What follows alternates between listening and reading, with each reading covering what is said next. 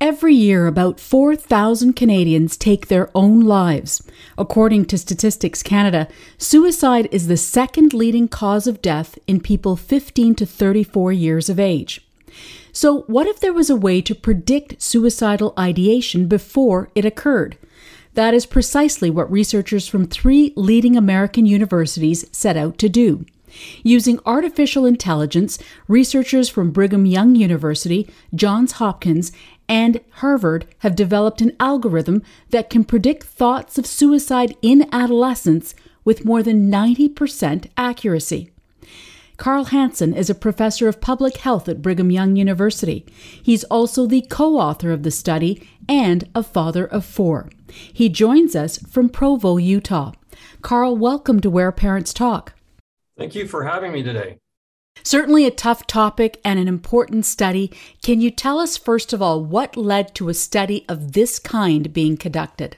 Like uh, Canada, we, we have similar challenges here domestically in the United States.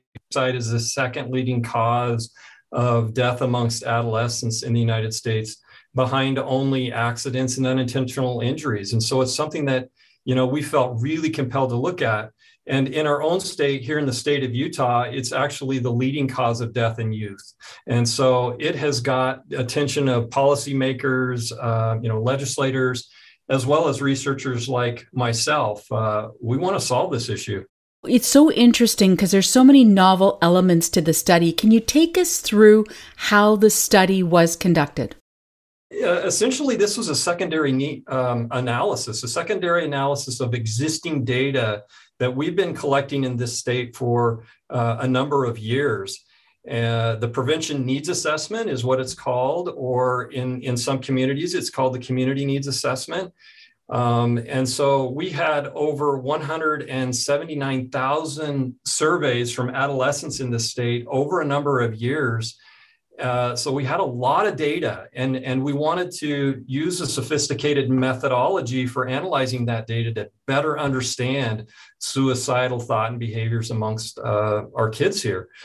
Uh, and it, and it and the survey essentially measures, you know, what are the risk factors going on in individual kids' lives uh, between them and their peers, uh, within families, within schools, and even within the community. And so we had hundreds of data points to look at. And, you know, in order to do that kind of analysis, it really required uh, a more sophisticated um, analytic design uh, uh, uh to analyze that stuff. Can you tell us how the three universities work together to achieve that? The researchers at Harvard and Johns Hopkins are our former students. And so they're continuing this work at those institutions. We have a research lab here called Computational Health Science, and uh, where we do multidisciplinary work between public health researchers as well as computer scientists, epidemiologists, and statisticians. And so collaboratively, uh, you know, we work together to get this stuff done. So take us through the most striking findings of this study. Yeah, Leanne. I mean, really, it came down to um, relationship between peers and relationship within families. Uh, that stood out to us as the most important predictors or those things which were most highly associated with suicidal thought and behavior so it speaks to you know just the power of connection and uh, you know like i mentioned before we had hundreds and hundreds of data points uh, variables, features, if you will, in this data set. And what percolated to the top fell into those two basic categories. You know, what's going on between peers and what's going on within the family. And so, more, more specifically, when we looked at peers, um, or what percolated to the top as, as some of those top, you know, most important predictive variables, it was between peers whether they were threatened or harassed digitally, you know, through cell phone, through social media, and also whether or not they were bullied on school grounds. And so those two things were one and two as, as the most predictive uh, features or variables uh, in our model. And then behind that, closely behind that, very closely behind that, was what was going on in the family, whether or not family families were in serious arguments or have serious arguments, whether they argue regularly over and over, and whether they insult each other or yell at each other. And so those those three things combined with the top two were the five most predictive um, features, elements in, in our model for suicidal thought and behavior amongst uh, this adolescent population. We are in conversation with Carl Hanson, professor of public health at Brigham Young University and co author of a study that used AI to predict suicidal thoughts or behaviors in adolescents. Suicide is the second leading cause of death in the United States among adolescents, and the statistics in Canada are quite similar. Now, Carl, when you talk about family dynamics and relationship dynamics, anything in there that particularly struck you? Well, yeah, I think so. It's it's just the power of those relationships and what's going on between peer groups and what's going on within families. Those things are incredibly important when it comes to suicidal thought and behavior. And that's what we really really set out to understand is what were those risk factors kind of a half glass full approach if you will what were some of those risk factors uh, that are most highly predictive of suicidal thought and behavior and and our thought is, you know, if we can wrap our head around what those things are, then hopefully we can get into the middle of it and do, start to do something about it, right? So, when we talk about now having this algorithm potentially uh, to predict this type of behavior uh, of you know people considering taking their own lives, how do you see this information being used by families and professionals who work with teens who may be in distress?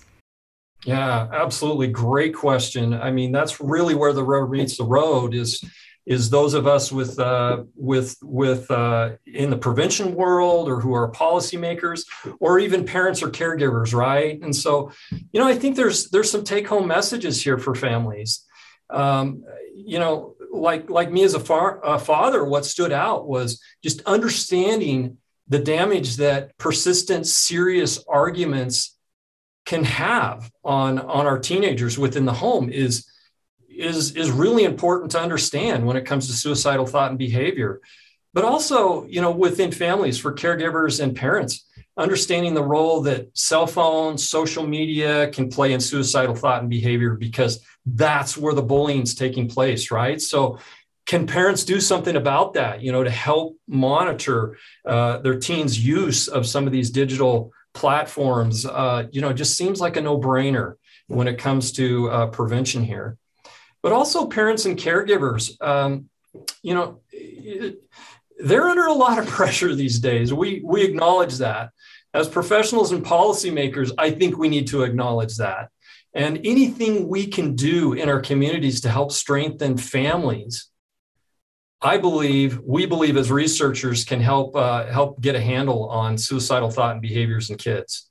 Um, and so, you know, educational programming to help families be more resilient and face those challenges and hardships. But even beyond that, you know, what can we do as communities? Uh, you know, what kind of policies can we enact that can help reduce uh, the challenges that families face, the stresses that families face, because it's obvious from our research that you know that's creeping into creating some of these challenges. And then beyond that, Leanne, you know, what can schools do? Uh, I think schools have a role here at that level too, when it comes to kids being bullied on school grounds. You know, setting policies and rules, uh, even simple reporting system uh, to get control of, of, of bullying on their own school grounds, creating a culture of respect uh, within the schools and, and, creating a safe and supportive environment within the school it becomes really important for prevention. Without question. And I'm curious, Carl, what has been the feedback that you've received on this study? Well, Leanne, it's it's gotten quite a bit of attention, you know, and and I think that's it's mainly because you know some of these things aren't new when it comes to risk factors. We've known this stuff, these things to be risk factors for many many years uh, for for things like adolescent substance abuse, for violence, uh, even violence amongst the self. But I think what's really novel uh, or innovative about this is we've been able to show which ones of these risk factors are most highly associated with or most highly predictive of suicidal thoughts and behaviors amongst adolescents. And so, you know, it just seems like to us that that's the place we need to start, right? In communities, maybe resources need to be shifted into certain areas that begin to address those uh, those risk factors, those features at, at a higher level. At the beginning of this interview, you mentioned, Carl, that um, in Utah, the state that you live in, suicide is the number one cause of death in adolescents. Uh, what do you feel the impact could be of this study on your home state? Yeah, that's that's a really good question. Uh, you know, and, and we're not calling any particular community or school district out uh, with regards to this. This was looking at our state as a whole. We do have some wonderful things that are that are going on in our communities um, within our state uh, with regards to suicidal prevention work. I think this just speaks to the need to maybe flip the script. If we know that families are struggling and there's a lot going on in the home that's causing these issues, that's creating these uh, suicidal thoughts and behaviors, then you know what can we do as communities, as schools, to help strengthen families so they can combat this? And so, in our own state, uh, there there may need to be that shift in resources to to help schools to help strengthen families. Uh, you know those kinds of programming, prevention programming to begin to, to begin to address this problem. As a father yourself, Carl, of, of, four children, and you've got grandchildren as well, I'm, I'm wondering what struck you, if anything, about this study and its findings. Yeah, interestingly, and, and first, our, our study also showed something that was really quite fascinating, and that is the lack of fathers in the home was associated with suicidal thought and behavior. In other words, uh, what, what our findings showed was 73% of teens with suicidal thought and behavior in our particular study had no father in the home. And so that's really interesting. And it really begs, uh, you know, the need for additional follow-up research, research on that particular one. But it also just spoke to me about the relationship that I've had with my own teenagers and how important that is for their positive mental health, right? And so, um, and I think that's the message for for all parents, uh, even all fathers out there, is is the role that we play in strengthening the mental health of our own children there's so many different messages and and sort of the root causes and outcomes that you've touched on. You know when you talk about social media and the impact of it from a from a bullying perspective on suicidal thought and behavior um, do you think that that reframes the discussion among parents, perhaps, uh, that may not be taking this as seriously as maybe they should in terms of having limits on social media usage, device usage, etc., when they hear some of the statistics from a study like yours? Sure. Uh, you know, I, I, don't think we can ignore what's going on through these digital platforms, through these digital means. Uh, and, and, uh, it, it, does. It speaks to the need that something needs to be done. Um, right now, I don't know that what all those answers are, but uh, communities are strong. Communities have some of these answers, and I think it's a matter of helping to support families in uh, implementing some of those answers. Right, it could be as simple as uh, additional monitoring of what's going on uh, between their kids and their peers through these digital channels. Certainly an important study, an important topic. Carl Hanson, Professor of Public Health at Brigham Young University, thank you for your time and your insight on this topic today. Oh, thank you. Welcome back. For more than 15 years, she's devoted herself to researching and conducting workshops on the topic of emotions, specifically how adults and children can better understand and manage their emotions. Sarah Westbrook combines a varied background and skill set, which includes speaker, author, and singer, to her role as an emotional resilience strategist. She is also a mother of one. Sarah Westbrook joins us from her home in London, Ontario. Welcome, Sarah, and thank you for being here. Well, thank you so much for having me. So, what exactly does an emotional resilience strategist do? When I think of the word strategist, I really zone in on providing strategies that help build emotional resilience. So I don't want to just talk about emotional resilience. I don't want to just say be emotionally aware and learn how to self regulate and manage your emotions. I create strategies in order to do so. I do believe that when we talk about emotional resilience that it is a muscle, which is great news because just because yourself or your child aren't as emotionally aware right now and able to bounce back to move forward from those tough emotions that life can trigger, it doesn't mean forever. It just means not yet. And so when we think about it as a muscle, we say, okay, so I could actually strengthen that muscle with strategies and exercises. So, before we get into some of the strategies, I want to go back a bit. We mentioned that you've been at this for over 15 years. Why back then, and you could argue even more so now, why do you believe, or what do you believe is contributing to the need for this type of service that you're providing? I believe that when we talk about resilience, we often look at challenges that we or our children face and we say, well, the circumstance is what we need to bounce back from in order to move forward. I believe that if we just look at the challenging circumstance, we're not actually seeing the whole picture. The challenging circumstance happened, and it's not always in your control, whether it's other people's opinions or something going on in the world. But it doesn't stop there, it triggers an emotion. So the circumstance happens, it's not in your control, but it triggers an emotion. And that emotion can be very difficult, actually, even painful.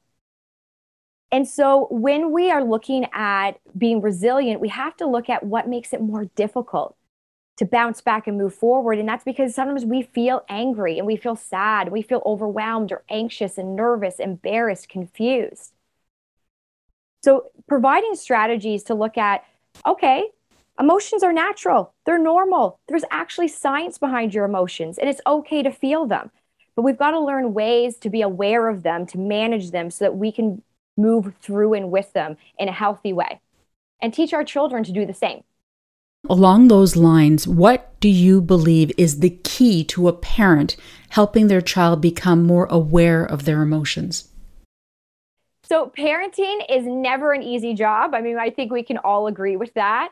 And I like to say right off the, the start, especially when I'm working with parents, let's take the word perfection and crumple it into a ball and throw it out the window. I don't believe we should be using that word when it comes to parenting or many things.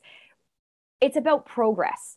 So, all of us as parents are going to make mistakes, and that's okay. It's about what we learn, how we reflect and redirect. That being said, I do believe the best way we teach our kids is to model what we want them to learn. I believe the hardest way we teach our kids is to model what we want them to learn because we have our own challenges, our own circumstances, and our own emotions. So it can be really difficult to help your child self regulate when you yourself are not practicing self regulating. It's hard to teach your child to be emotionally aware when you're not emotionally aware. Knowing that they our t- kids are listening, uh, not as much as they're watching, you know, so they're watching you even more than they're listening to you, keeps things into perspective. That we must model what we want them to learn, and that when we make mistakes, to be honest about it, because then we're teaching our kids that they can make mistakes too, and that we're all on a progress and a journey together. It's a very important point that you're making with regard to role modeling. And it, you know, obviously it uh, refers to so many different aspects of parenting and, and many times easier said than done. So, what if you are a parent who now really has to hone in on your your preteen, soon to be teens, uh, you know, emotional uh, piece? How can you undo or improve being aware of your own emotions, like you said, in order to better help your son or daughter? So, I want to take a line that we hear often, uh, especially during this pandemic, because this pandemic has triggered lots of different emotions for many people, no matter what the age, but especially our youth. You know, circumstances have happened that have not been in their control, whether it's uh, a lack of a, a sport that normally happens or missed events, and that triggers big emotions. I want to start with it's okay to feel. Now, we've probably heard this line it's okay to feel. We've even heard it's okay not to feel okay. Demi Lovato, that many young people know very well, did a song on it. It's okay not to feel okay. Do you practice it? When we talk about being aware of our emotions and being proactive with mental health, I don't think it's enough just to say it's okay to feel. We have to practice it. So let's just think about this for a minute. And everyone who's listening, have you ever caught yourself doing this? Don't be anxious. Don't be anxious. Don't be nervous. Don't be sad. You shouldn't be sad. Why are you so irritated? Don't be irritated. Don't be frustrated. So, just who here's ever caught themselves telling your own self not to feel a natural human emotion? I'm sure a lot of us right now might be like, yes. Well, when I ask teens this, they say yes 100% of the time. They have caught themselves telling them own self not to feel an emotion. And I ask them, do you find that helpful? Do you find when you tell yourself not to feel anxious that anxious suddenly goes away? And they tell me no.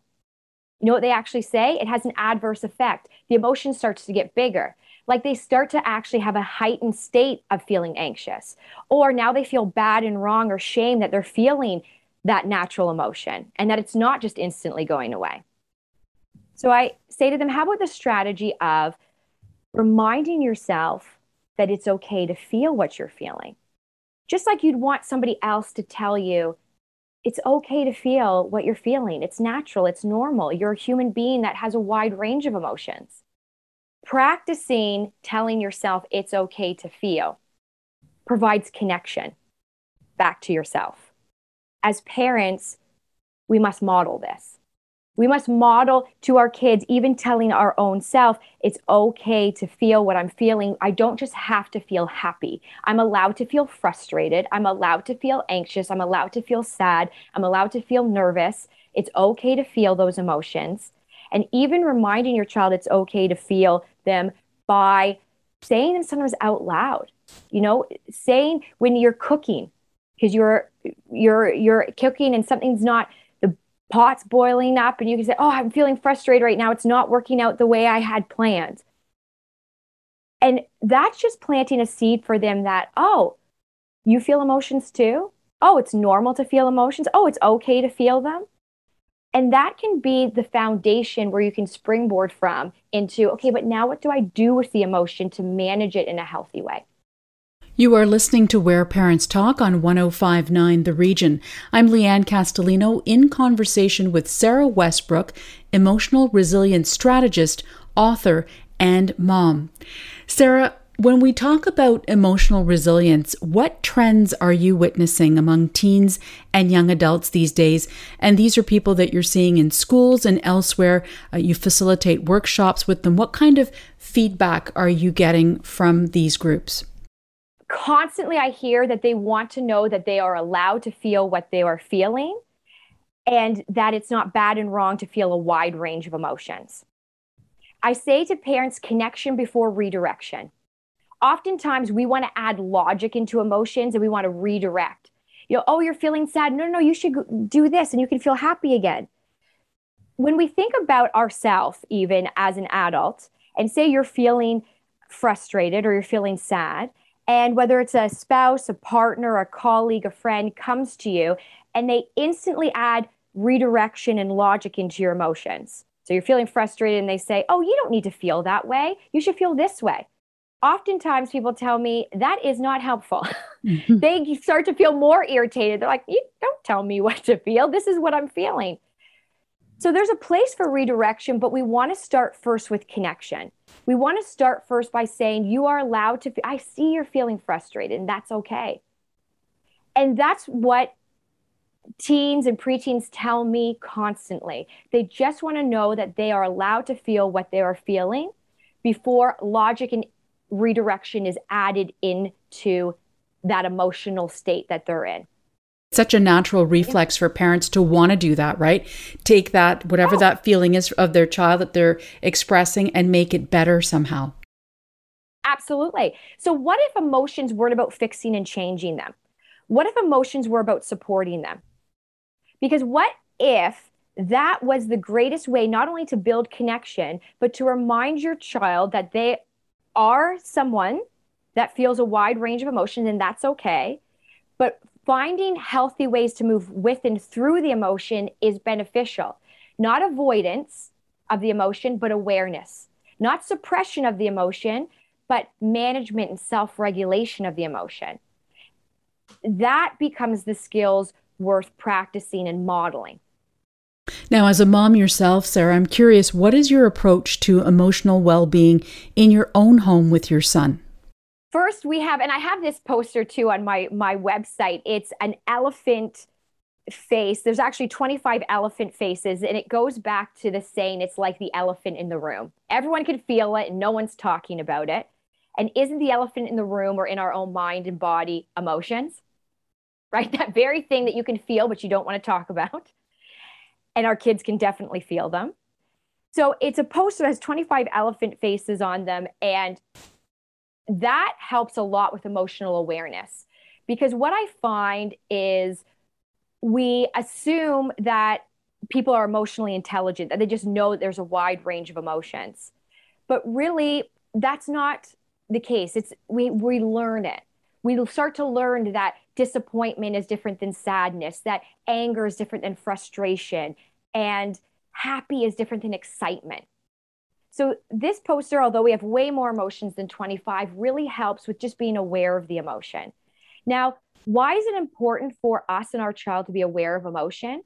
Dr. Dan Siegel did a lot of work on emotional awareness. And what he found through his research is when we can name an emotion, even to ourselves, I'm feeling frustrated or I'm feeling anxious. Now your brain sees that as information instead of completely overwhelming you.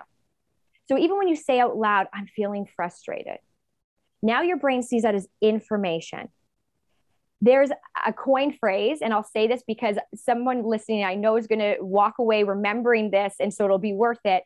Name it to tame it. I love it. It rhymes. And it, so name the emotion to start to tame the emotion because the research showed that that was a way for your brain to see it as information.